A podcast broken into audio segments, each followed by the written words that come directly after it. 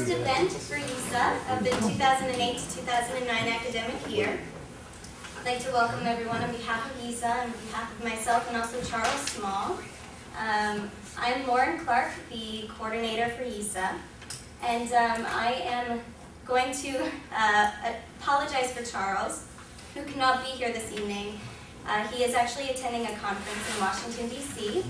Um, on the state-sanctioned incitement to genocide, uh, which YISA is co-sponsoring with the International Association of Genocide Scholars. So the conference will address Iranian President um, Ahmadinejad's visit to the UN General Assemb Assembly in New York yesterday, and also specifically his repeated calls for wiping Israel off the map. So he sends his apologies and hopes to see all of you soon at our other events. So at this time, I'd like to um, welcome Mr. Mark Weitzman. Um, Mark Weitzman is the director of the Task Force Against Hate and Terrorism at the Simon Wiesenthal Center. He is also the Associate Director of Education there.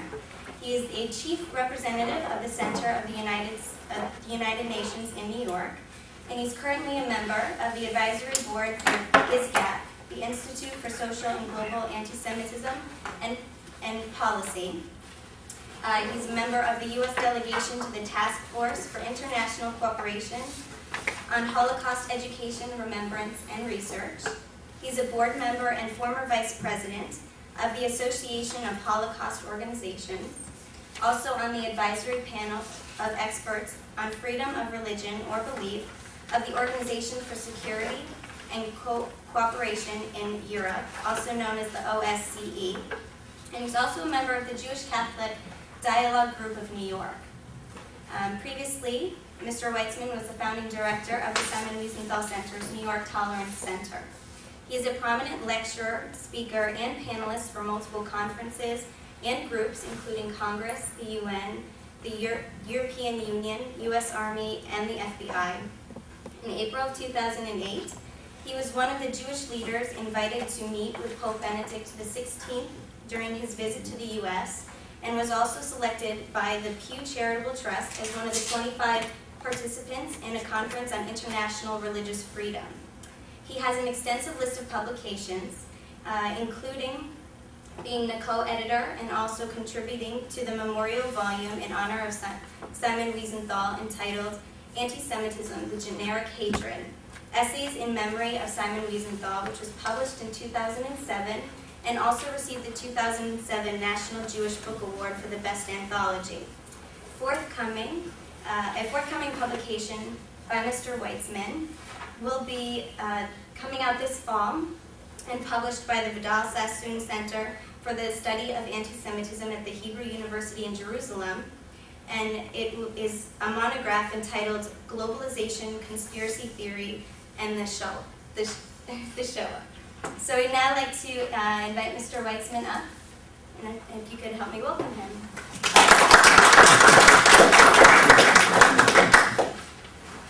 Thank you very much for that welcome, and um, thank you for everyone for coming out tonight. Um, I want to sort of begin against all rules of all speakers, where you're told never to apologize for anything when you start with. But I actually do want to apologize a little bit because I realized as we were getting into it that the, the topic, the theme, uh, the title of the presentation tonight um, was just extraordinarily broad. And there's no way that I or I think almost anybody else could really cover what that implies in that title, and I'm going to kind of narrow it down a little bit. Um, so instead of the, this whole, you know, broad anti-Semitism, there's so many different, I think, varieties of anti-Semitism today that I'm really going to focus on, on one or two specific areas and try to kind of wrap that up and spend a little time with them. So if I had to pick a title, I would actually change it a little bit to something called The Magical Logic and I'm working off a quote by the historian Saul Friedlander, who wrote, The magical logic of the marriage of the opposites, the coincidence of themes from the radical right and radical left, that is the most fundamental feature of fascism. And in some ways, the new discourse that I want to talk about and, and, and explore a little bit are that merging of themes, the borrowing from extreme right into left and so on, that go into and often play off of globalization, and some of the other um, t- issues that are, that are uh, coursing through the world today, and sort of look at it in a very specific manner. If we think about it, when I, spoke, when I mentioned before about anti-Semitism being, um, you know, so many varieties of anti-Semitism, it used to be before, before the Shoah, before the Holocaust, we really sort of only talked about three different varieties. There was religious anti-Semitism, the classical anti-Semitism that had grown up in the religious tradition of, of, of uh, Christianity and so on, and, and I'm not going to get into that. And I, I know my friend Charles here has, has also been interested in that topic for a long time. But, um, but basically, the results of the Holocaust led into Vatican II, the actions of the mainstream churches, which essentially repudiated all forms of theological anti Semitism. That's not to say that strains don't exist today. It's not to say that there are not issues today. It's not to say that there are certainly major controversies, and I'll get to some of them right now. But in essence, the theological anti Semitism that had existed and had in many ways contributed, not the only factor, but contributed to the Holocaust, was delegitimized. And of course, the same thing goes with what used to be called racial science. That as well was delegitimized. Eugenics and so on. Except for certain scientists still operating today, but on the core, on the edge of, on fringes of mainstream science, that is no longer acceptable either. So what was left was really one form of anti-Semitism that still has managed to maintain its viral capability.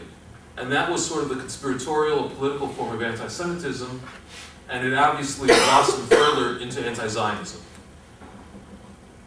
And of course, again, there are elements within all the that I mentioned earlier of, of both religions as well as um, issues about uh, you know science and health, in which that form of anti-Semitism still exists today. But nonetheless, it is really in its purest form the strongest, most overt sense of anti-Semitism. In other words, even people and institutions that claim that they're not anti-Semitic often will allow extreme manifestations of anti-Zionism to come out.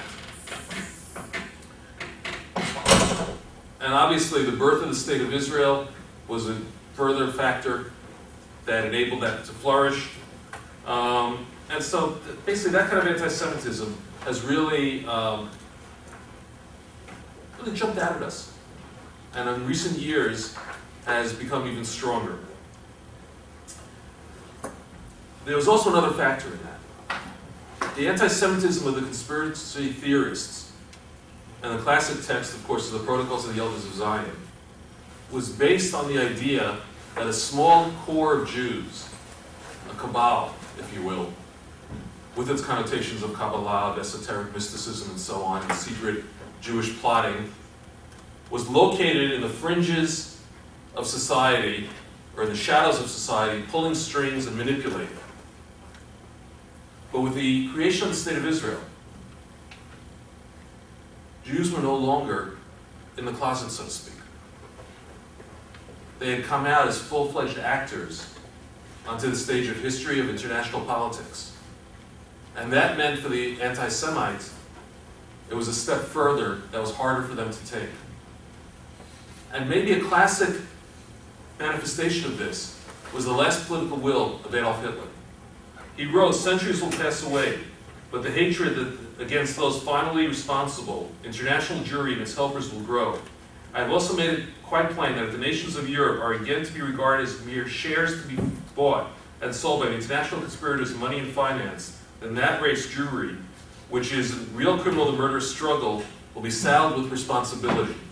So today, the anti-Semitism, which was always a constant, especially on the radical right, was commanded by one of its iconic figures to avenge itself against the perceived Jewish victory at the end of World War II.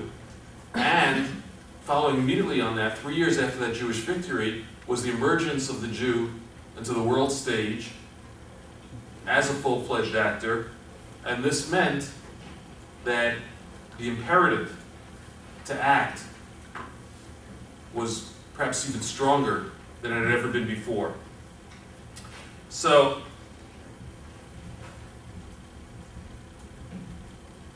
so what we have essentially is a pattern that the historian Robert Chazan once described as he wrote that every new stage in the evolution of anti-Jewish thinking is marked by a dialectical interplay between a prior legacy of negative stereotypes and the realities of a new social context. Meaning that the stereotypes always existed in certain levels, but they're brought into new shape and given new form by the context of the times in which they appeared. So what I want to do here is explore some of that context a little bit more. Now, and I'm going to do it by basically looking at some of the figures and some of the themes that come out, have been used recently in the extremist right wing, if you want to call it neo-Nazi, whatever you want to call it, and I'm not going to get into strict definitions of all those terms, but to explore those a little bit and then show how they began to permeate out of their narrow context into a wider context and some of the influences that they may have. So for example, in the United States right now, they're going through a period of flux in the extreme right wing. Former charismatic and, and leadership figures like William Pierce of the National Alliance, Richard Butler of the Aryan Nations, Matt Hale of the World Church of the Creator, have all left the scene. Pierce and Butler died. Hale was in prison. Each of those three, and I'll pick those three specifically, were noteworthy. One is because they had reached a certain level of notoriety or prominence in the movement. Two is because they were each trained beyond what we sometimes think and, and look as a stereotype of an extreme right winger. And sometimes many people still have the, the idea that these are people who you know, are obviously failures in, in, in the world and are embittered because they're, they're reduced to pumping gas and can't compete in, in the world today. Um, or they're on unemployment or whatever. We look at them as total failures. But each of those three that I mentioned were not failures in the classic sense. Pierce had a PhD in physics from Rice and taught at Oregon State before he devoted his time, starting in the mid-1960s, to being a full-time neo-Nazi. Butler was an aeronautical engineer for Lockheed and held certain patents, including one for the tires, I think, that are still used on airplanes. And Hale, who was much younger, in his 30s, and finally sentenced to life imprisonment for trying to kill a, a federal judge, was a law school graduate and a classical musician who played in an orchestra in, uh, he lived in Peoria, but in that area. So each of those three had the ability to succeed and turn that ability not to conventional success, but to organizing and to their work in the neo-Nazi movement. Um, but they're all gone now. They're off the scene. What's left are really second raters, and that's being kind. Um, but each of them has made their mark. The person who fills that gap the most today is a person that you've probably heard of named David Duke. Um, not going into Duke's whole background and his whole history, but uh, Duke is now has a group called Euro, which is the uh, European American Unity and Rights Organization, and has recently tried to reinvent himself as a thinker, as a leader. He received a PhD from a Ukrainian university, a private university, a few years ago for a dissertation that was an anti-Semitic tract. This university has been denounced by the Ukrainian president, the Ukrainian Academy of Arts and Sciences, um, but is essentially specialized in anti-Semitism. Um, it's a management school, and uh, Duke's now a part-time faculty member there. But um, after he got out of prison, another story, he was in there for basically defrauding his, his followers and so on, and tax issues. In 2004, he called together members of this movement to New Orleans, and he created something called the New Orleans Protocol, which basically was a document meant to end infighting among the, uh, the groups, the figures in, in this movement, and to establish sort of the sort of ground rules to get along with. And of course, by calling them together, bringing them together, and being the first one to sign the document, he was not only reasserting his presence in the movement, but his prime role, his leadership role in a sense, of bringing the person to get everybody together. Um, but during that meeting, Duke, of course, singled out Jews as signs of the world problems. And what he said, and specifically about Jews, was he, uh, the worldwide Jewish conspiracy to destroy the white race through immigration and assassination, race mixing. The fear of race mixing is one of the prime fears that motivate these people. What's interesting about it is that it's not just considered on racial terms, but it's considered part and parcel of a Jewish plot. Um, if you have time, I was going to show you some internet uh, websites, but I'm just going to describe a game that's present on the internet now called Border Patrol. This is a game that, very simple. It shows immigrants crossing a river, and obviously they're Hispanic, Latino immigrants. The river Cactus, obviously meant to um, refer to the Rio Grande in Texas. And the idea is that these are illegal immigrants crossing the border from Mexico into the United States. The object of the game is quite simple. You shoot as many as you can. The more you shoot, kill, the higher your score. And in the corner is a small American flag. But in the corner of the American flag where the stars are, instead of the stars that you usually see in the American flag, is one star, the Star of David. Meant to show, and this game operates on many levels, meant to show that while the U.S. is being weakened by these illegal immigrants, the person or the, or the group letting them in, allow, causing the United States to let them in, pulling the strings once again in control of the U.S. government are the Jews. And the acronym very often used by these people is ZOG, Zionist Occupied Government, referring to the United States government. Or a variant, JOG, Jewish Occupied Government. Uh, which is one of the ways that, by the way, that they can also claim that U.S. laws don't apply to them, and the U.S. government rules don't apply to them because the government's been occupied, taken over. It's not a true American government anymore. So this whole thing operates on different levels. Now that game is sinister enough on a certain level. Um, what we've observed, what I observed last, uh, last winter, was that the game had been around for a couple of years, about three, four years. Um, and then I noticed last year on the internet, I found mention of it not no longer on the extremist websites, but I found mention of it in mainstream gaming sites, where there were discussions of it and its qualities and so on. Not its theme, but just its qualities. And I saw this kind of leaching of the extremist fringe, in certain cases, into the mainstream, which is exactly what, what they desire and what they want. Um, the whole internet thing is worth a whole other presentation. I don't, I don't know if we'll have time for it. If we do, I can show you a lot on it, but uh, we'll see if we can get to it today. Um, Duke refers to his own awakening to the Jewish issue. He calls it Jewish supremacism um, and as the root of all major issues, including 9-11, of course, was caused by Israelis. Um, I don't have to go into all of it, but just some, some samples and quotes about it. Um, and one of the things that was also the root of all this is globalization. And what we find is globalization, and this is where we start getting into it, a theme that is very often associated with the left, anti-globalization, is actually a theme that is grabbed onto by the extreme right. So Duke writes, for the last few decades of my life, I've earnestly tried to inform people that those who are the true forces behind globalism are in actuality racial supremacists. But no, they are not the so-called racial supremacists the media talks about. They are not European, African, or Asian supremacists. They are Jewish supremacists. And then he refers, of course, to the protocols of the elders of Zion. We're going to come back to the whole thing about um, globalization, and actually, you know, we'll, we'll do it here then just in terms of time. When you think about it, logic about it, there is a certain logic. How the extreme right is so anti-globalization. First of all, in many cases, the themes of, of classical National Socialism were the farmer, the earth, Nazi Germany, the land. Nothing with big business, Furthermore, the separation, of borders, culture, folk, and so on. Anything that smacked breaking down these kind of, of, of barriers would be anathema. And then there's also another shorthand as well. And I'm sort of pushing a lot together here, um, compressing a lot there. The shorthand is very simple. Who controls, who's in favor of globalization? Big business multinational corporations.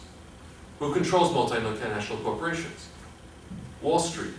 And if I was doing a diagram, I would just put equals, equals, equals in between, because the next step is Wall Street equals Jews. So globalization very quickly, in a very brief shorthand, becomes another synonym for Jewish control and domination via the protocols or an updated version. And Pierce once wrote something called the New Protocols, dealing with these issues. So this explains very simply how they can be in that boat. But it's not only globalization. It's also things as odd as ecology.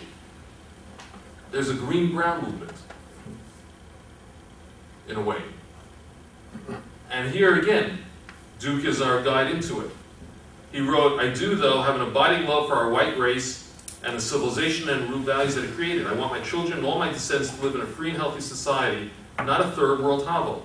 I want to preserve the unique character and beauty of my people the same way that as an ecology-minded individual, I desire the preservation of the blue whale or the great African elephant. So out of the kindness of his heart and his feelings toward nature, he wants to support the white race and keep it great by keeping it pure from any contact or mixture with lower races. And again, there was evidence of this going back to Nazi Germany, um, without going into tracing the history behind it. And Duke is not the only one who has written about these things. Even though uh, I've used to sort of sketch out the parameters, they, this is not new. Uh, Pierce, already back in 1976, wrote there are in fact several issues on which we are closer what would ordinarily be considered the left-wing or liberal position than we are to the conservative or right-wing position, which flies against every common belief that we would have about neo-Nazis. We would almost automatically assume, if we had to lump them a political spectrum, that they're closer to a conservative position. And yet Pierce himself, 30 years ago, but 30 years ago, was writing that this isn't true. One of these issues is the ecology issue, the protection of our natural environment, the elimination of pollution and the protection of wildlife. And there are also other issues in which are closer to the liberals than to the conservatives, although I doubt that we completely agree with them on every issue, just as we seldom, if ever, completely agree with the right wing on any issue. And, and Pierce also, of course, was anti-globalization. Every few months for the past year, I've used this program to warn against the policy of economic globalization. He said that in uh, 1998. He's not the only one. That's been a glimpse at the United States, and those are probably the two of the most prominent figures in the movement in the United States. But there's another figure, there are other figures around the world, and just to give you some of them in the sense to get a sense of, of the globalization of this issue. Horst Mahler is a prominent German extremist. Mahler has had a fascinating career because he embodied some of this in his own life. He began as a lawyer defending Andreas Baader, or the Baader-Meinhof gang, which was the extreme left terrorist gang in West Germany in the 1970s. And Mahler befriended him, defended him, was his lawyer, um, and then was actually jailed for participating in a violent shootout that, in a rescue attempt on, uh, to free Baader. While he was in prison at a certain point, he had an epiphany. And he went from the extreme left to the extreme right. And again, by the way, there are roots of this. If you, I mean, again, I don't know how many you know, people go back and have studied uh, National Socialism and all that, but if you remember the conflict between Hitler and the Strasser brothers, it was based on part of this, the, in, in a blunt way, the emphasis of whether the socialism part should be emphasized or the national part should be emphasized. So there are parallels to this in the past. Anyway, Mahler joined the NPD, became, which is the German neo-Nazi political party, so to speak, became one of its leading ideologues, and subsequently left them to form what's something called Deutsches Kolleg or, or Deutsche Academy, which is sort of a think tank on, on the extreme right, but has also been prominent in this whole vein. Um, writing after 9-11, 10 days after 9-11, he wrote that globalism, already powerfully damaged by the runaway world economic crisis, will sink down upon itself like the towers of Manhattan under a thousand dagger strikes from Islamic fundamentalism. Now, and he keeps writing in uh, March 2001, he writes that uh, links Jews to globalization. We have to find this prospect unpleasant, especially since the power hides behind the smokescreen of fine-sounding words like enlightenment, tolerance, emancipation, modernism, human rights, free trade, and globalism. And in the present world situation, globalism needs to be linked to the objective existence, uh, the objective existence of the Jewish question. And he further went on by saying in, the, an interview posted on the internet that what is generally meant by democracy is actually Jewish rule, which Jewish plutocrats exercise through their control of global finance, monetary system, and the media. I do know that the nations are going to liberate themselves from the Jewish yoke. And Mahler has continued in that vein. He's been writing further about these things. But what is interesting about Mahler is that he's also begun to reach out to radical Islam. And we're going to see that trend as well developing in terms of how the, the extremes, the circles come together. Mahler mentioned earlier, in one of the quotes I read earlier, about he spoke positively about the role of Islamic fundamentalism in bringing down globalization. And as a matter of fact, um, beyond that, just recently, uh, this past spring, the NPD in Germany, following up on Mahler's words, um, and again, they've gone without going through all the permutations of what role Mahler's playing now exactly and so on. Um, but the Deutsche Academy came out with, uh, called its comrades to participate in anti-Israel demonstrations of the peace movement, left-wing anti-imperialism, Arab associations, and Turkish extremist groups. They recommended that they put down their opposition to the Antifa, which are the European anti-fascist um, left and extreme left groups, as well as the multi-cult, which is their term for multiculturalists. In other words, they're saying, put aside all your enmity to those who are normally your enemies. Put it aside for the common good. And what's the common good? Against Israel, against Jews, against the U.S. Um, and give priority to a common anti-imperialist concern for Islamism was not our enemy, in their own words. So it was recommended that they renounce the provocations typical of their obscene, which includes waving swastikas and waving the black, white, red flag and so on and so forth. In other words, sublimate everything that you've always done and stood for to fit in to the scene, all the better. So you can participate, swell the numbers for a common goal. And the classic explanation of that, of course, is the enemy of my enemy, and so on. This is nothing, no, I should say nothing new, but it's been going on for a while. Um, Duke, who I mentioned obviously earlier, had gone around to quite a number of the Gulf states. Syria, been interviewed there, been on uh, media there. As a matter of fact, he claims to have given Ahmadinejad the idea for the Holocaust denial conference that he held in Tehran in 2006.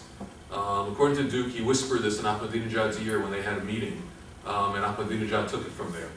Um, I haven't seen Ahmadinejad's response to that, but uh, it just gives you a sense of what's going on.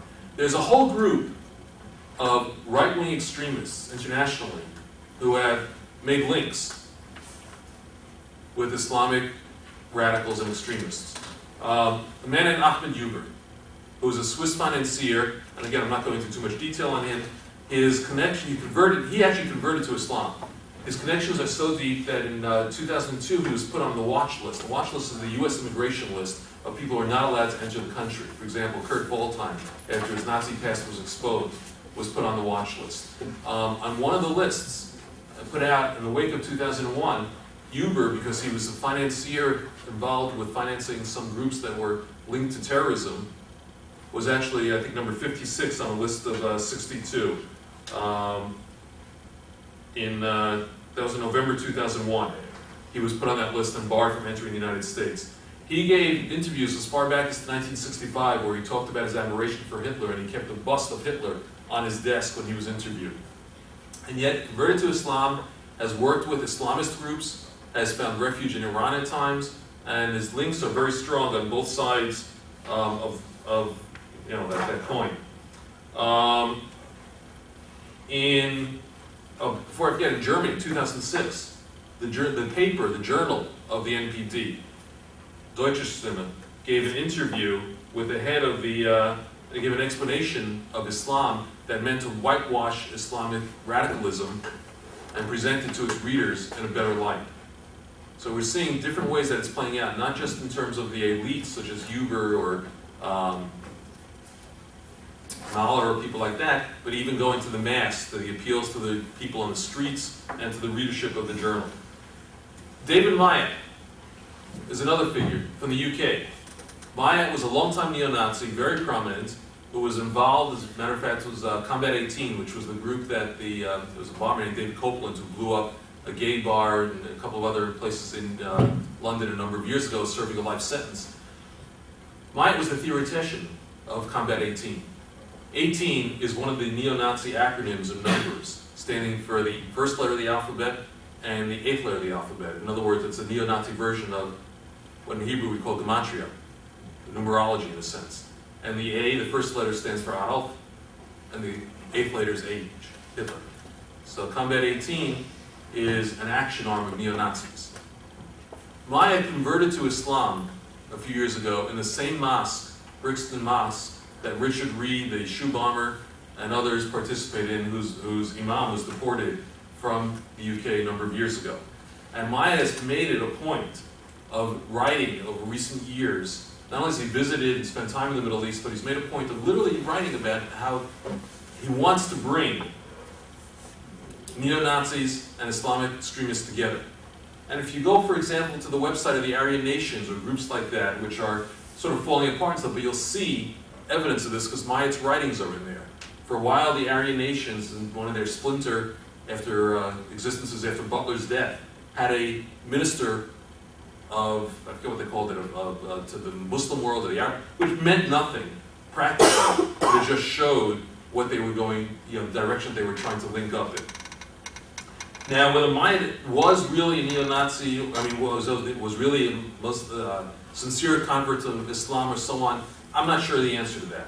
He's also, after Islam, he sort of veered into this kind of a paganism, a neo-pagan outlook. Um, these are not necessarily the most stable people in the world. And the truth is, the links, in some ways, are not that strong between neo-Nazis and Islamic extremists, because the bottom line is for a jihadist, these are still white Europeans, Christian, pagan, but certainly not Muslim. So there's a certain level of suspicion and distance that they haven't bridged yet, except for one area. And that's the area of Holocaust denial. There you actually have convergences. Part of it may be because that's the more um, intellectual arm of both, both groups at a certain level. Um, a number of figures from the Muslim world or from the Arab world who are into Holocaust denial are more secular or even Christian Arabs. So there is room to build bridges there, but bridges have been built for a long time. Um, very quickly, to go into it, I have a whole list of, of contexts that I go into, especially between Iran um, and so on. I'll get to some of those immediately. But it's one of the first tangible evidences of this was not the conference that was held in Tehran in 2006, but there's actually an attempt going back to 2001, spring of 2001, by a man named Jürgen Graf, who fled Switzerland because he was about to be jailed for hate, uh, violating hate crimes laws, fled to Iran, got Iranian money to fund the conference in Beirut that was being co-sponsored by the Institute for Historical Review, which is the U.S. Center of Holocaust Denial, based out in California. And this conference was meant to bring together leading figures, Pierce, Mahler, they were all committed to coming from the U.S., along with leading figures from the Muslim world. It collapsed under a barrage of criticism, to the point where, um, controversially, because we were never 100% sure, Edward Said came out against it, but then he later seemed to backtrack, they came out against it, it was sort of never 100% clear, um, but he certainly did not endorse it wholeheartedly. Um, and eventually this, as I said, it collapsed. Um, and a follow-up was eventually held in Jordan about a year later, just on a much more minor key. Mahler and, and Pierce did not make it. Some of their speeches were read. The Arab figures were not as prominent. Um, but it still, it showed something. The IHR, Institute of Historical Review, in its own conferences, starting about 2001, 2002, and they've been, haven't had many conferences recently, um, had people presenting on topics related to the Middle East from the Palestinian, Arab, Muslim perspective. David Irving, perhaps the world's most notorious Holocaust denier, has also linked up and had people connections with people in these circles. And if we get to Iran, um, going back to 1987, 20 years ago, there was a uh, series of, of neo-Nazi and Holocaust denial books put out in France. But the French police actually wanted to question and suspected um, an official at the Iranian embassy who wrote a check underwriting these publications. Iranian President Rafsanjani in 1998 said that the murder of the Jews by the Nazis was only a propaganda act by the Zionists. In other words, before Ahmadinejad, a decade before Ahmadinejad, roughly, Iranian's president was already denying the Holocaust.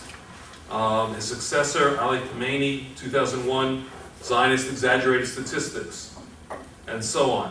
1990, a Moroccan named Ahmed Rami, who, again, fled Morocco because he tried to join a revolt against the king there, fled to Sweden, served time in prison for violating hate crime laws in Sweden, runs a virulent radio station website called Radio Islam, which very straightforward, has nothing to do with normative Islam. It exists only for one purpose, and it's anti-Semitism and Holocaust denial. Um, but Rami visited Iran upon his release and was honored by a special session of the Iranian um, parliament. A Frenchman, Roger Garaudy, who converted to Islam.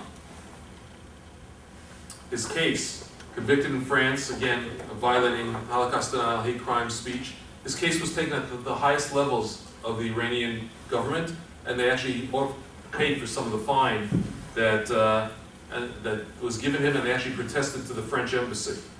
Um, Graf I mentioned, an Austrian, an Australian, all found their way to Iran over the past five, six years. And a number of these spoke at the Denial Conference in 2006. The recent conference in Tehran in 2006 brought together a number of familiar names. David Duke was there. The Frenchman Robert Faurisson has written that the Diary of Anne Frank was a hoax. Um, Frederick Töben, Australia's most prominent Holocaust denier from the Adelaide Institute. Uh, Bradley Smith, who was the person in the United States who a number of years ago tried to put those ads in campus newspapers claiming that the Holocaust never happened. Um, Michael Piper, who is a uh, longtime employee of a man named Willis Carto. Um, Carto Funds, or actually was a founder of the Institute for Historical Review, funded the Liberty Lobby, Spotlight Magazine, um, is one of the leading underwriters of extremist right stuff in the United States for the past 40 years or so. Um, he was there representing Carto. Uh, Jürgen Graf, the Swede who I mentioned the, the, was uh, the Swiss man who was given the money to organize the Beirut conference. They all came down to Tehran. They were all welcomed with open arms. So this is nothing new, this linkage and this mixture. Um, the interesting thing, by the way, I'll point out while we're talking about Tehran is, is if, I don't know if any of you saw the pictures and looked at that conference, but the anomaly there, of course, was the presence of the Neturei Karta, the extreme Orthodox, sort of ultra Hasidic group that showed up there. Um, it's interesting for a number of levels. First of all, it's not their con first contact with Iran. They've been working with them over the years. They're, they had a visit in 2000 as well. They're actually approved visitors and the link of the tiny Iranian Jewish community, which still exists, to the outside world in a sense. And they're an approved link because obviously they're anti-Zionist, and obviously they're willing to sit down with anybody, um, including neo-Nazis and so on. But I took a look at what they actually said there. And it was actually very interesting because what they actually said there was not Holocaust denial. They were the only people who stood up. And they literally said, one of their spokespeople, one of the rabbis stood up there and said, anyone who denied the Holocaust is an idiot. My grandparents died there. They blamed the Zionists for using it as a political tool. They gave a blessing to Ahmadinejad. But they actually stood up and claimed that the Holocaust was real. So it's a very bizarre case, and that's worth a whole nother long conversation about. Um, in their own lights, they're not only trying to rescue Jews in a theological sense, but actually to rescue the world and keep the world running on the axis that they believe God put it on, that Zionism has ruptured. But again, that's a whole nother conversation. So why are the, the Iranians, for example, I was wondering why they were so involved in Holocaust denial. What is worth it? Why does the president of Iran dealing with an issue that in a certain sense is so,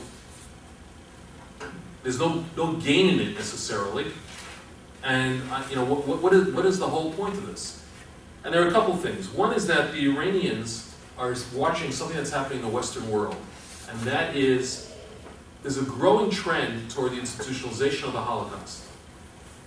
Meaning that if you look, for example, at the United Nations, in light of Durban, and we can discuss all the political reasons and whether the motives are pure or impure or whatever, but the United Nations has taken certain steps. Over the past couple of years, there's been a resolution at the General Assembly that was passed that declared January 27th an official day of commemoration for victims of the Holocaust, which meant that the United Nations was acknowledging, and all member states were acknowledging not only that the Holocaust happened, but the wording of the resolution went right back to the origins of the United Nations being rooted in revulsion, the world's revulsion of the events of the Holocaust. They also passed a motion the next year, a resolution decrying Holocaust denial, which although it did not mention Iran or Ahmadinejad, was obviously aimed directly at the Iranians. But it's not only the paper. They created, for example, an office of Holocaust outreach, which has been producing conferences and material and distributing material to the UN information offices around the world. And in other words, it's active. Furthermore, the groups that were mentioned earlier that I have that I do some work with, International Task Force on Holocaust Education, Research and Remembrance, 25 countries that came out of a Swedish, U.S., a couple of other countries initiative around 2000 that now basically underwrite and support and require Holocaust education in all the member states. But putting it in a nutshell, that, that's very vague. What that means is that the countries that began it were Western countries such as uh, UK, Israel, United States, etc., uh, five Germany, and they basically came together and looked at the countries emerging from the on the Iron Curtain, the countries where the Holocaust took place, Poland, Croatia, Slovakia, etc., and said that those countries have not been exposed to history, have not been exposed to the last 50 years of education about the Holocaust, and they will need help. And this was meant to give them a hand. But it requires a formal commitment.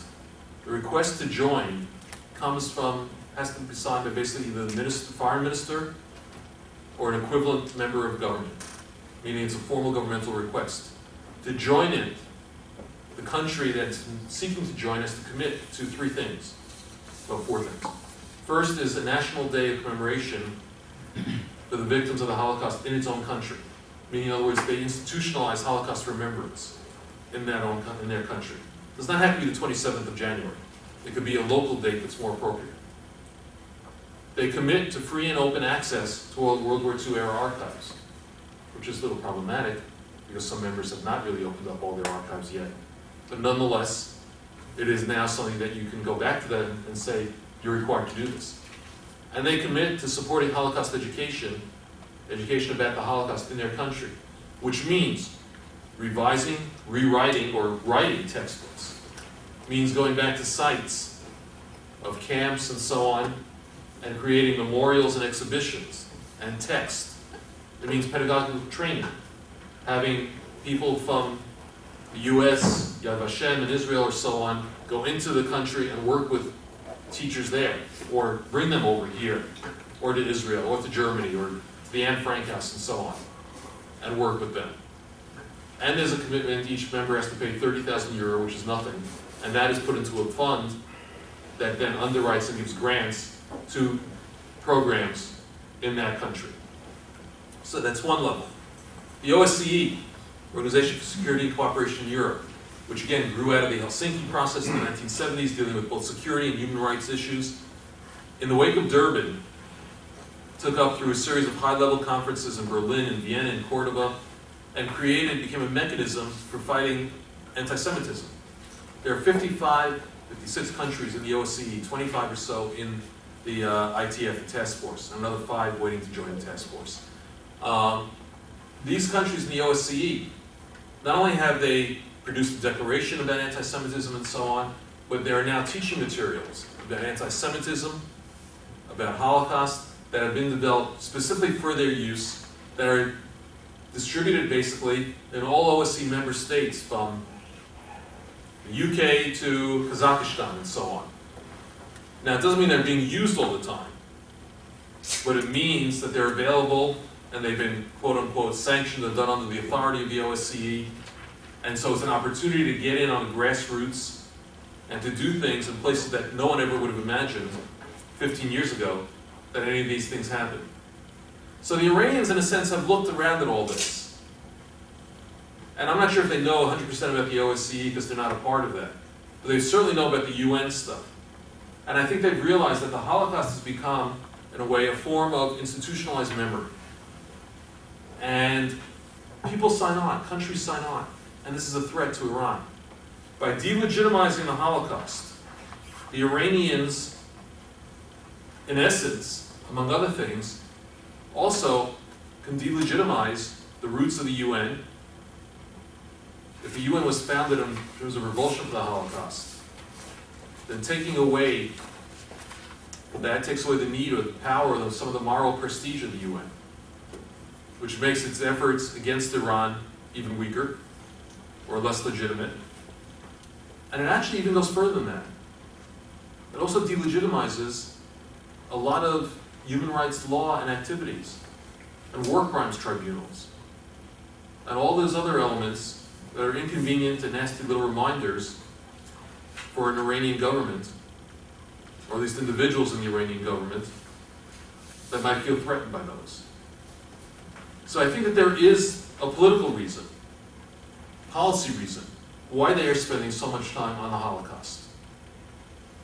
I think it also may have some unintended events, though or uh, some unintended uh, repercussions as well. For one thing, there is no native school of Holocaust denial in the Muslim world. The same way that a lot of the tropes of anti-Semitism, of the protocols of the elders of Zion, of blood libel, things like that, ritual murder, penetrated from the West into the Islamic world. Same thing with Holocaust denial. But in doing so, it requires the, the tools of West thought, historiography, engineering, chemical analysis. All these are the tools that are abused by the Holocaust deniers, but they're tools that are in essence denigrated usually by the Iranians. This is one of the few times where they open up their society and allow these tools to be brought in. And we've actually seen, in certain cases, a response from some Iranians um, there was a letter in the New York Review of Books signed by 100 Iranians in exile and in Iran at the time of the conference, repudiating the conference. There was a comment by the former foreign minister of Iran in the parliament saying, why, uh, speaker in the parliament said, we ever asked that questioning the Holocaust has harmed us and what we get out of it. So it's entirely possible that the results on the grassroots level may be far different than what Ahmadinejad wanted. I don't have an answer for that. That's pure speculation but it's an interesting train of thought to follow. So I'm really, I'm, I'm going to close now. I mean, we could continue a lot more on some of this stuff. Um, I just think there's anything else. Yeah, the only other thing, uh, these things are still going on right now. Just about a month ago, August 18th, the head of the Institute for Historical Review, the Center for Holocaust Denial in the U.S., appeared in Baltimore at a conference sponsored by Muslim extremists, local Muslim extremists. And there he spoke, not about Holocaust denial. If you look at, I mean, again, just I've gone through your website over the years, and the percentage of Holocaust denial is a group that initially defined themselves just in terms of Holocaust denial. Now you look at the news stories on there. Today I did it again.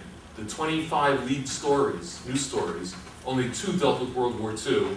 Neither of them dealt with Holocaust denial. One was a YouTube link to Leni Riefenstahl's film of the 36 Olympics. Um, and the other was a story out of Rome, the mayor of Rome kind of defended the fascist legacy. That was it. Everything else was current events, globalization, war, etc. Um, they've had to broaden their appeal. The niche that they had occupied on the fringes of society was not getting them any anyplace.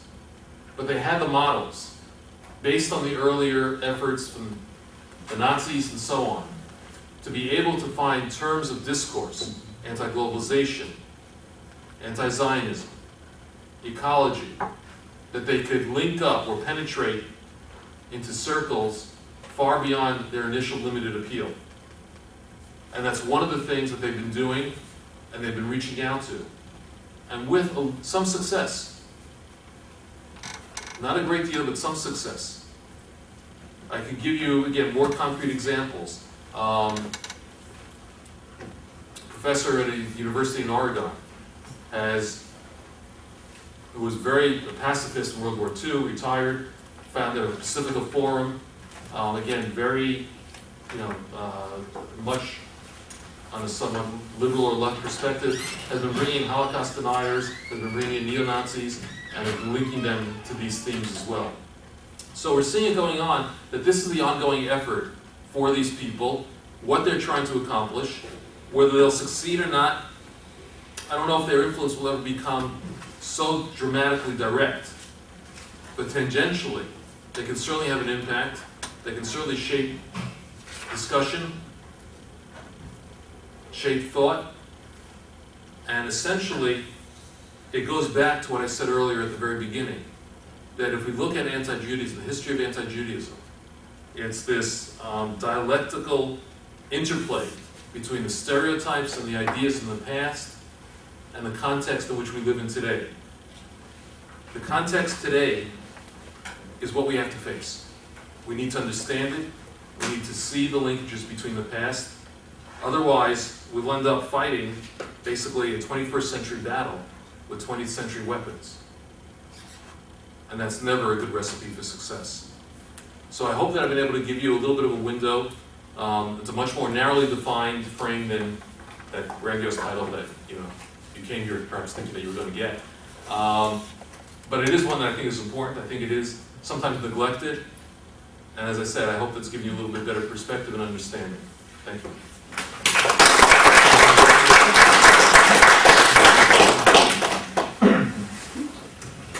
And the proverbial question and answer time. That's being moderated. Yeah, uh, I've got a question. Um, first, I'm very grateful. Michael, Do you want to say anything first? absolutely. What about Yeah, Okay. please, comment. Okay. So, Um, I have a kind of similar experience uh, coming from, from Europe. That means there is a kind of decline in um, Holocaust denial as known.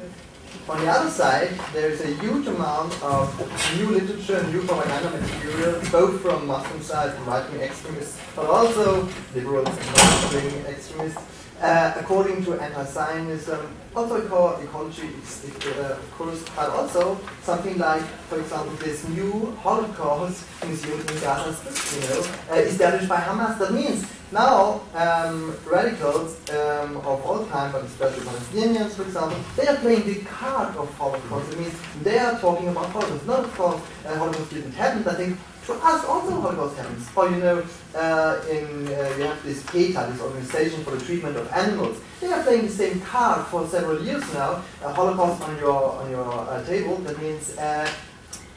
Killing animals uh, because we need something to eat uh, is the same as killing Jews in the Holocaust. So this is also not a offensive uh, kind of Holocaust denial as we know, but it's a new form. And I think maybe this was the point uh, you wanted to show us. And uh, I think it's really for the next couple of years or decades a very important thing. Uh, what I was calling a universalization or trivialization of the Holocaust by playing the card of the Holocaust.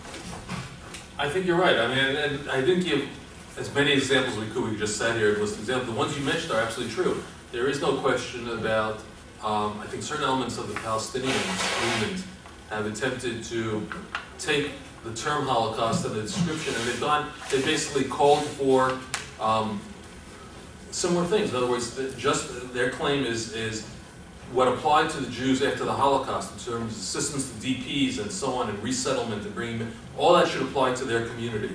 Um, they've called, it was Mahmoud Darwish, the, the uh, poet who recently died, I think in the nineteen nineties or whatever, wrote an appeal that was based on, um, a similar idea. Um, and I don't remember the exact language, but it was almost sounded as if you would take a, I don't know, you know, a UJA kind of appeal and just transpose the names and stuff, and it was, it, it had similar images in the similar language.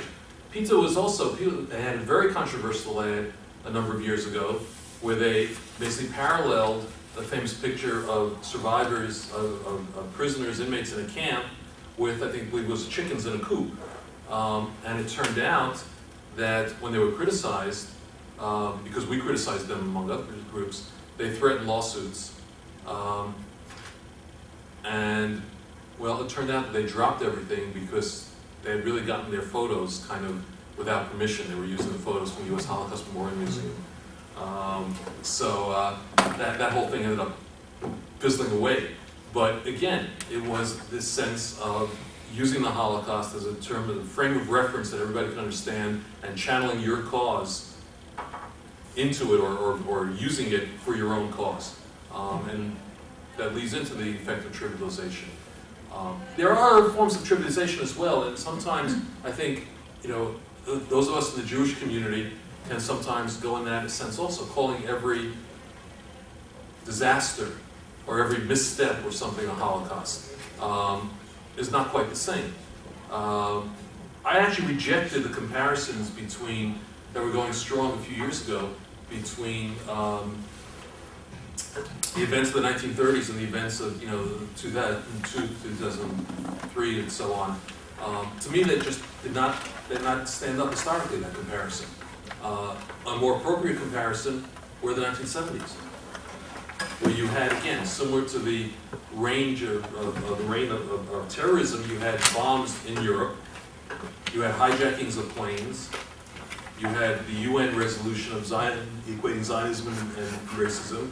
And all that occurred in 1972, the Munich Olympics, to 1975 and 1976. So it was roughly the same time span and roughly the same kind of things. It did not, it was not analogous to me to take it back to 1937 or 35 or, you know, or whatever. Um, and I will say, by the way, I drew some, some strength from that. Because following in the 1970s, there was a period of roughly 25 years that were relatively quiet and good in terms of Jewish life and anti-Semitism compared to the time before and the time after. So I looked at it and it said, we did survive that period in the 1970s, you know, Kippur War and, and all that stuff.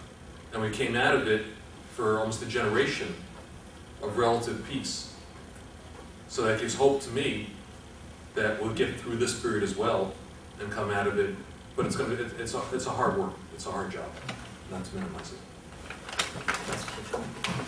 Um, I may be jumping the gun here in, in the time frame, but, uh, it would seem to me that conspiracy theorists, uh, would have a field day with the current financial problems. Uh, the bankruptcy of Lehman Brothers, Fannie Mae, Freddie Mac, uh, subprime mortgages. Have you seen any sign yet that's gonna blame this all on the Jews? Oh, absolutely, absolutely. Um, it's, it's, I mean, first of all, it's already out. By the way, I mean, I guess I could go into the whole, um, question of neocons and, you know, being all Jewish and so on and so forth. Um, in other words, any, any current public event that does not work out, well, I guess the best of it, of all possible hopes, can then ultimately be blamed on the Jews, especially when it comes to finance, especially when it comes to money. Um, yeah, I mean, I'm, I'm, I'm seeing parts of it starting already on some of the internet sites and some of the, you know, the, the conversations going on. It'll be, they'll be, it'll be institutionalized. In other words, it'll be written up, it'll be formalized, and there's no question that you'll be able to take your choice between right, extreme right, extreme left, you know, whatever, whatever extremist you want, will go in that direction. Um, that's the one prophecy that I'll make here with absolute certainty. Okay, thank you. There's a Do question in you think the bailout will be looked at as, uh, from that same perspective, that the government is now helping the Jews you know, the capitalists. Yeah. I think it will, because I think that the bottom line for a lot of these people are that, um, they believe that the entire financial system was set up to benefit a small number of people. Um, and while not necessarily every one of those people being, were Jewish, but the majority were, or the ones that aren't were fronts for Jews. Um, so the bailout is going to definitely be seen as signs that the government is taking care of those who are behind it. And especially in terms of, I'm sure it's gonna come out about salaries of Wall Street executives, you know, so on and so forth. Um, it's, it, it's, it's, it's classic. I mean, it's just made to fill in the blanks. Um, but there's absolutely no question in my mind that this whole thing is gonna be turned around in that vein. Um, and I would suspect that if I left here and went onto my computer, I could already find articles and so on in that vein. There's no question about it. You talked about how the right wing is reaching out by making arguments that are traditionally considered leftist arguments, like the anti-globalization argument. What's the reception on the left to these efforts? It's actually in some ways scary, because in some ways it's been accepted. Um, you go to places, some of the World Social Forums, for example, where there are signs of this kind of thing having come into it, where you'll have people making comments that, you know, that, that Hitler was not that bad when it came to this, this topic.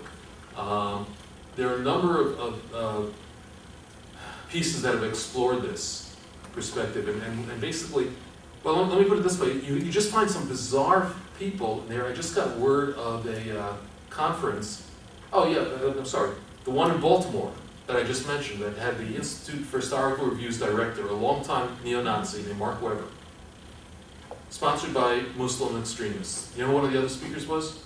Ramsey Clark, the former Attorney General, very much on the left, who has also been appearing on this circuit over the past few years. And I you, I grew up admiring Ramsey Clark in many ways um, when I was younger for his work as Attorney General and, and so on. Um, and yet he's been on this circuit, and here's a perfect example. He had the opportunity not to appear with these people, but he went ahead and did it. Uh, Kirkpatrick Sale, another figure on the left, has been involved with a group in Vermont that has been linked until recently with uh, the White Citizens Councils uh, in the South, which are basically a group of kind of neo-Confederate racists. Um, and, and Sale has been involved with the Middlebury Institute, I forget exactly which, which organization is involved with, with this guy named Thomas Naylor. And up until about a month ago, they refused any criticism. Naylor has finally come out and called and said that the, the uh, citizens councils have to drop the racist stuff and so on and so forth. But they had no problem until they were publicly exposed. Until someone called them on it. And this had nothing to do directly with anti-Semitism. They had no problem linking up with it. Um, and this is, I think, is problematic. Whether it's delusional, whether it's the enemy of my enemy, I'm not quite sure, you know, the psychology of it. But there are enough manifestations, enough people that um, falling into that, that it bears notice. Um, I had a question, actually. Good. You, can you speak more about the link between contemporary anti-Semitism and Holocaust denial? I mean, I don't know if that's a clear enough question, but. No, it's very clear. I, I would do it, I think it's actually, I, I may run the risk of simplifying here, but I'll go ahead and run the risk. Um, I don't think there's any basis for Holocaust denial other than anti-Semitism. I think they're absolutely wrapped up together. Um, the people who are involved in Holocaust denial, the professionals, spend a lot of time studying the Holocaust. My guess is that they probably spent more time studying it than anyone outside of specialists in the field. And yet, with all that, and despite all that, they claim it never happened. And when you think about it, probably, and it's been said before, probably no, well, maybe not, I don't know, but uh, close to no human event has been as documented as well as the Holocaust. What they're in essence saying is that, I, I use this talking to the group, so I'll just pull that in anyway. Think of it this way. The millions of Allied soldiers, Russian, British, US, France, etc., who served in the European theater during World War II and either liberated the camps, saw evidence of it, came upon the DPs, and so on and so forth. All those millions of people, the millions of pages of archival document in repositories, and I don't know how many countries around the world, as well as the evidence by local people on the ground, all nationalities, survivors and witnesses, along with the testimony of hundreds of thousands at the least of former, of Germans, of Austrians, etc., Nazis.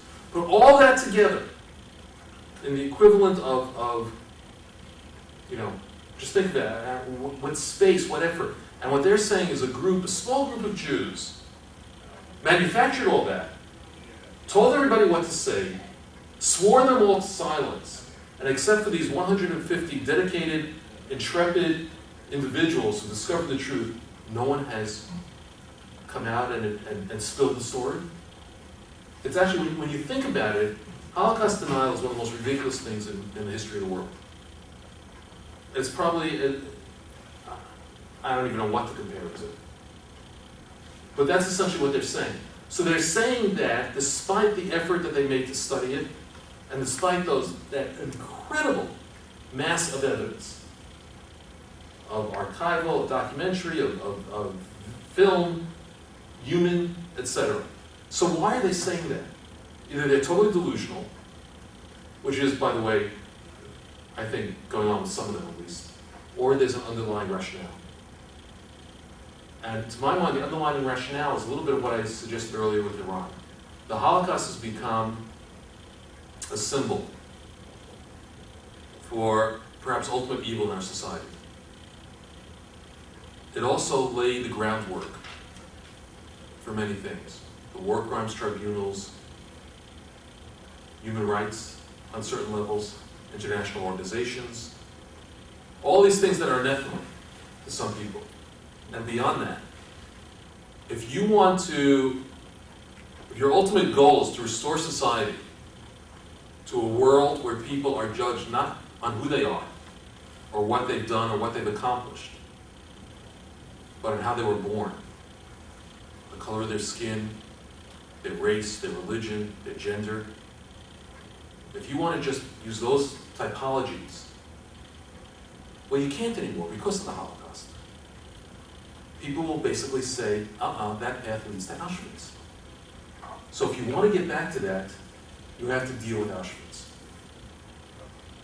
And I think that's the fundamental issue.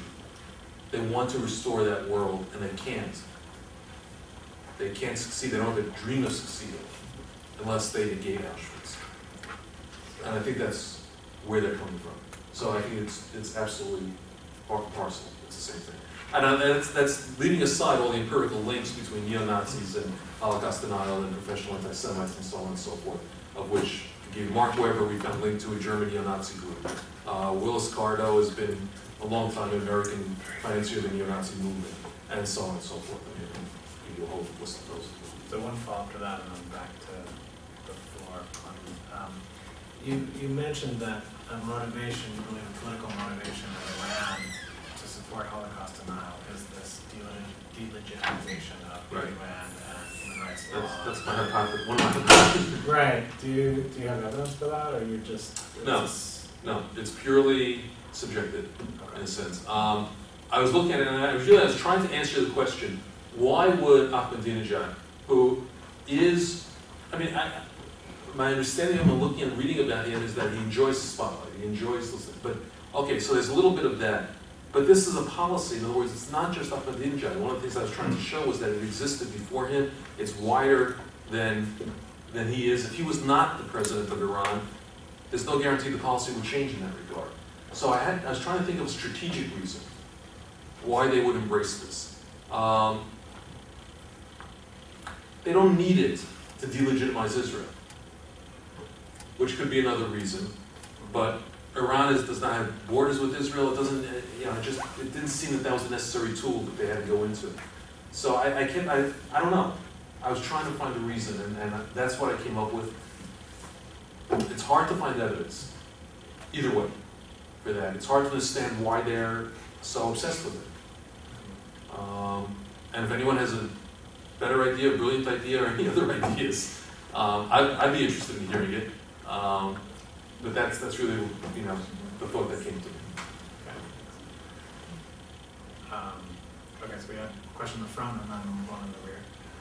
And two more questions. Uh, First, uh, because you have been talking so much about this important American and European right-wing extremists, um, what about, for example, Alain Benoist, who is published in the US? Because in Europe, he is well known and uh, on this issue uh, as an extremist and as an anti-Semite, anti-Zionist, and anti-democratic thinker, and so on. But what do you think? Why is a, a person like Benoist published in the US uh, for a publisher like Telos Press uh, for, for decades? First question. The second question, uh, you mentioned this very important game the internet, shooting uh, Hispanic immigrants and so on, and with this little American flag where the stars are replaced by one David star. And this reminds me to uh, some 10 days ago, or two weeks ago, there was um, event at Yale University. Um, the, the Yale Political Union was inviting Mearsheimer, um, talking about his infamous book about the Israel army. And uh, unfortunately, I had not the opportunity to, to speak out at this event, but um, I do not know if a lot of people in the US know the fact behind this book, because uh, I suppose this book was written not in uh, 2005, as it was published first in the US, but it was published in 1942. And why so? Because in 1942, there was a book published in Nazi Germany from Johann von Leers, one of the most leading ideologists, and this book was called Kräfte hinter Roosevelt. It means the, those who run America or those who run Roosevelt. And why I'm mentioning this is because the cover of this book in 1942 was an American flag where all the stars were replaced by David crosses. And the new edition of Mearsheimer's book in Germany, the Israel Lobby, by Campus Publisher, has same color. It means the American flag and all the stars being replaced by David crosses. Well, there's a lot of, I mean, it's a common typology. Um, if you go back, Von Leers, if you talk about, by the way, he was an example of a Nazi who ended up converting to Islam and, and living in Egypt um, after the war. He was a classic example of, you know, the reverse route. He was not the only one, um, but he was a, an educator, a propagandist who specialized in this stuff. Um, Who Runs America is a, is a long-standing, William Pierce had a thing called Who Runs America, um, which listed, I forget how many people that were uh, supposedly, you know, the, the media, et cetera. Some of them were Jewish. By the way, one of the fascinating things about these guys in terms of their own research or intellectual capability sometimes is that they make up their own reality. So you will see Who Runs America, Zionist Jews who control the media. Uh, okay, William Paley used to be on it, the former head of CBS. All right, Rupert Murdoch is on it. There's only one problem. Rupert Murdoch's not Jewish. But it doesn't matter. He's still, you can tell them that over and over again, and Rupert Murdoch will still be on it. So they, they make up their own reality.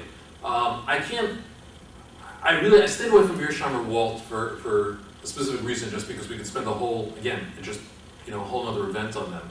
Um, I don't know if they intentionally took their stuff. I, I tend to think that there are things that they took. David Duke loved the book and claimed, again, claimed credit for some of it and claimed some of the citations came from Duke. Um, they denied it. But I think it's, it's that certain stuff of being in the air, being in the atmosphere, where, where you can't quite put your finger on where you get something, but somehow or other it comes to you. That's in there. What I will say about the book that I found fascinating was Noam Chomsky, who you would imagine would be an extraordinarily strong supporter of the book. Wrote, if I can remember the exact phrase, maybe I'll just paraphrase it. Basically, I would like to be able to recommend this book, but I can't because it's such a piece of crap. It was just research so shoddily done that he could not recommend it. Um, and he put that in, in you know, public, in the public uh, arena. So that kind of, well, you can draw your own conclusions from that. Um, so anyway, so that, that's what I say about that. The first one, I'm, I'm not familiar, I didn't catch the name that you were saying for the first one. Benoist? Which, Which name? Which Benoist? Alain de Benoist? I was mentioning Alain de Benoist, the France thinker uh, who has been published by Telos Press. Uh, I'm not familiar with that specifically. Ah, okay. Okay, um, so No. I'll take a pass on that. Okay, so there was a question in the rear. Yeah, you started your talk by saying that the religious connections um, for anti-Semitism were no longer legitimate, that could be drawn on because the church had talked about I, I, I want mainstream, yes, with, I said with an, ex- with exceptions. And the exception, particularly in the Protestant world, is Israel and Zionism. Um, there's a lot of anti-Israel stuff going on in a lot of the Protestant World Council churches and so on. Um, there's a lot of attempted delegitimization of Israel, uh, theological delegitimization of Israel, that really is very close, in my perception, to the line of what would be anti-Semitism and what's not anti-Semitism. And again, that, that's a it, it, it's a major theme that needs to be explored more. Um, but I think it's, it's highly problematic. The Catholic Church is nowhere near that level, although there are manifestations, and, and Charles Chudkowsky was here is, is a very, we, we served, I met him years ago on uh, Jewish-Polish Catholic dialogue group that was set up by the Archdiocese of New York. Um, so I guess he would not be happy by referencing this, but there's a case in Poland, Radio Maria, is virulently anti-Semitic, and the priest in charge of it, Rydzyk, was actually, even after the controversy erupted, somehow or other managed to get to San Gandolfo, uh, not this past summer, but summer before, but he was greeted by the Pope, and the answer was, of course, that he was innocent, they didn't know, you know, he just happened to be there, but you don't just happen to be in front of a Pope. Um, there- there's an immense amount of bureaucracy and security that you have to go through. Um, so I don't know if that was a signal, they've reprimanded at the same time, um, and the Polish churches, certain wings of it definitely are not very happy with Radio Maria and so on. But I didn't want, but basically what I was trying to say is the mainstream. In other words, the Vatican II sentiment has officially outlawed this stuff. Um, and I'm not even going to the Mel Gibson wing either. But, uh, you know, so, so basically that's what I meant is that, is that the, the kind of broad mainstream has moved beyond that. Well, I'm, I'm glad you made the clarification. What I was wondering about as well was the religious links with the right wing, because it's not Catholic. Right. Um, and it's not even necessarily mainstream Protestant. And also the religious underpinnings of some of the Islamist anti-Semitic um, sentiment, and how all that fits together in some kind of a package.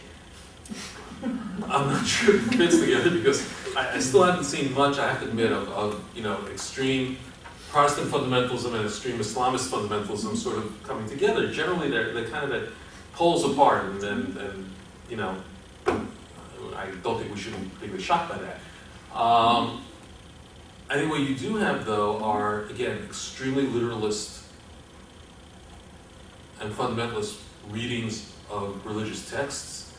Um, you do not have them mediated through historical experience of working with the other, um, which I think is, is and, and I think it's vital, and that's one of the things that's left out of conversations about religion. Um, is that very often we talk about, you know, having voices from the mainstream speak up and take control of religion and so on, and sources that deal with that. Most of the sources, I think, that deal with that come out of the experience of religions having to share space. They're basically practical. They develop a working relationship on how to deal with it. And, and I mean, I'll be very honest. Clearly, I'm, I'm much more familiar with Jewish tradition than I am with either of the other two. Um, and I've spent more time working with um, Christians than I have with, with Muslims. So I, I'm not claiming total expertise on this. Um, but my experience has been that that's the way it, it, these things have developed. And I don't think we pay enough attention to it, nor do I think that we sometimes look at others perceptively. Um, actually, I'll, give you a concrete example. I think the Jewish community, in many cases, has been slow in recognizing that not all Muslims are Arabs, and not all Muslims are directly involved with the Middle East. And it took us, my own organization, last year, created a website called smusa.org, which is a very, on some level, simple website, but it basically brought basic information about Jews and Judaism to the Muslim world. But it did it in not just English, but in Urdu and Farsi and Arabic and Indonesian. And we've developed relationships. We've, we've done a conference with the former, under the patronage of the former president of Indonesia. Um, and not that, that everything is you know wonderful and so, but it means that there's this whole other world that I think Southeast Asia, where Indonesia is the largest Muslim country in the world. Southeast Asia is where more Muslims live than any place else. Um, and they've been left out of the conversation. The conversation had been centered on the Middle East. The conversation had been centered on, you know, radical, on, on, on Zionism, on all these hot button issues that did not involve these people directly on a certain level. And I'm glad that they're being brought into the conversation. And it doesn't mean we see eye to eye. There, there, it doesn't mean there's not radicalization in that world. Um, but it's still a whole different world that, that, that had just been neglected. Um, so I think that's one of the things that we need to do better is, is just be more perceptive in our, in our outlook. So we had uh, two questions in the front first. Steve. Um, I, I, I'm still thinking back and forth about your um, hypothesis um, why uh, Iran, um, why the Holocaust denial is so strong, and you link this with the UN and human rights because, um, well, I found it quite intriguing the thought because that would mean uh, sort of um, this would go back to the roots, so to speak, the UN and the human rights debates. And I, I just kept wondering whether you could say a little bit more about it because it, to me the link was more, um, for me the link was more clear in terms of Israel. And um, what the Holocaust stands for um, in, in a yeah in a global view maybe for the creation of Israel, um, Israel as, as a safe place, etc. And I was just wondering because the UN and and the whole human rights debate, they go on, in recent years, they go to very different places, and the UN um, could be seen, I don't know, more, I don't know, in favor of Iran than Israel, and all those things, so, yeah, I think that I looked at it in the sense that the mechanisms in some ways that were directly threatening Iran, or Ahmadinejad mm-hmm. personally, on a certain levels were coming out of the UN more than Israel, more directly. The arms control inspectors were from the UN. The whole issue of the nuclear program and so on, from the UN. The Security Council from the UN. If he's ever brought to trial as a war criminal or a criminal crimes against humanity, you know, and I, I'm sort of cynical that that will ever happen, I'm not sure, you know, whatever. But again, but that's from the international bodies. Israel is not directly an actor in those things. In other words, it, it has an impact, it has a say, and if you want to say that Israel is driving the United States in that conspiracy perspective, fine, say that. But the immediate issue is from that body, or that type of body. Um, and if you're also trying to sway world opinion,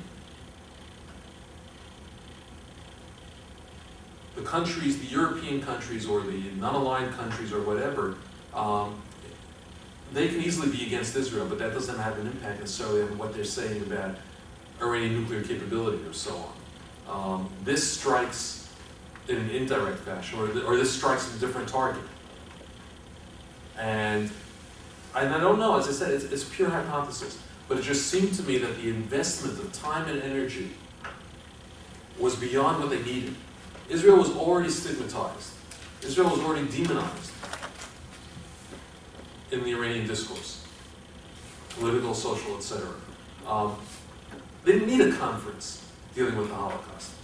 Why these specific subject? Why they could have done it on anti-Zionism. They had a smaller thing about cartoons in wake of the um, the, the, the, um, controversy about the cartoons about Muhammad they had a smaller international cartoon contest. But they didn't put as much effort into it. They didn't bring so many people in. They didn't, they didn't, you know, broadcast, it just didn't seem, it seemed disproportionate. So that, that's what I'm trying to get at. And as I said, it, it's, it's a hypothesis, I freely admit that. It's, it's hard to find evidence, I, I could be way off on it. Um, it could be I never even thought about it, just decided to do that way. But I was really trying to give a rational, a rationale for, in a sense, what I saw as an irrational act. Um, and a strategic or political or diplomatic rationale in that vein. Um, so it's the best I can do. And if it doesn't fit, it doesn't fit. I'm, I'm I really don't know. So we had another question on the. Yeah, actually, my question was very similar to the next question. Because I was saying that this whole Iranian um, Holocaust denial also stems from, you know, anti-Zionist ideology, basically, and sort of. Well, you're right, I have a strategic rationale? No, no, I don't know, but I it agree stems with from a certain ideology, a worldview, a belief system. They believe that the Holocaust. I agree with that. There is a form, and, and I probably should have said, and, and, you know, that, maybe just, I plead that it's so self-evident to me, and that, but I should have put it out there as well, was that, of course, it delegitimizes Israel as well. That goes without saying almost. Yeah, but also, Uh, what but I'm saying is that do we necessarily have to look for a political international strategic rationale? Or is this just, you know, not just, but is this now part of the worldview? That is, if you are anti-Zionist, you deny the Holocaust, not necessarily, but in most cases.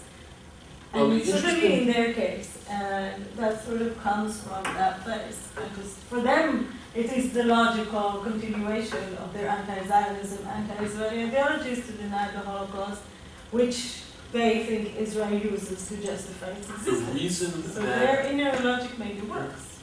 well, the reason, I'm not sure that's, just going to jump in for a second? I'm not sure that the um, anti-Zionism translates to denial of the Holocaust. It Well, I doesn't was gonna say, the reason, the reason that I'm looking specifically at Iran so deeply is because none of the other Arab or Muslim countries that are even at states of war, Syria, for example, does not have such a committed policy on Holocaust denial. Saudi Arabia, you know, any of these countries, you think about it, they, they, they're not so wrapped up in it. Only Iran has, which made me think that there's something specific and special why they're doing it. Revolutionary society, you know, there's a lot of things there. But, but they are unique in that vein, if you think about it. They're also unique in the area. Um, I don't know either. Yes. I, I wonder if maybe it goes the other way. The anti-Zionism comes out of the Holocaust denial, uh, because I, it seemed to me that, that Iran wasn't that vociferously anti-Zionist before. I mean, they, they talked the game, but they didn't really make a big deal out of it.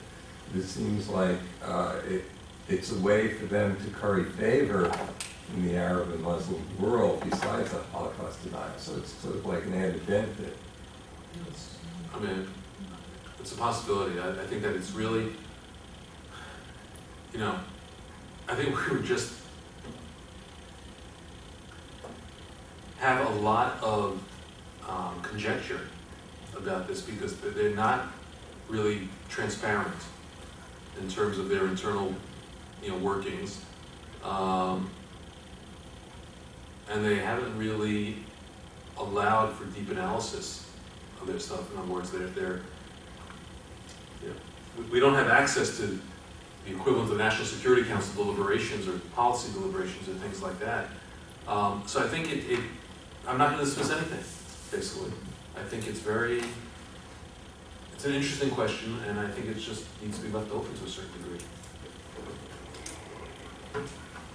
So I think that's all for today. Thank you again, Thank you for the questions and for staying.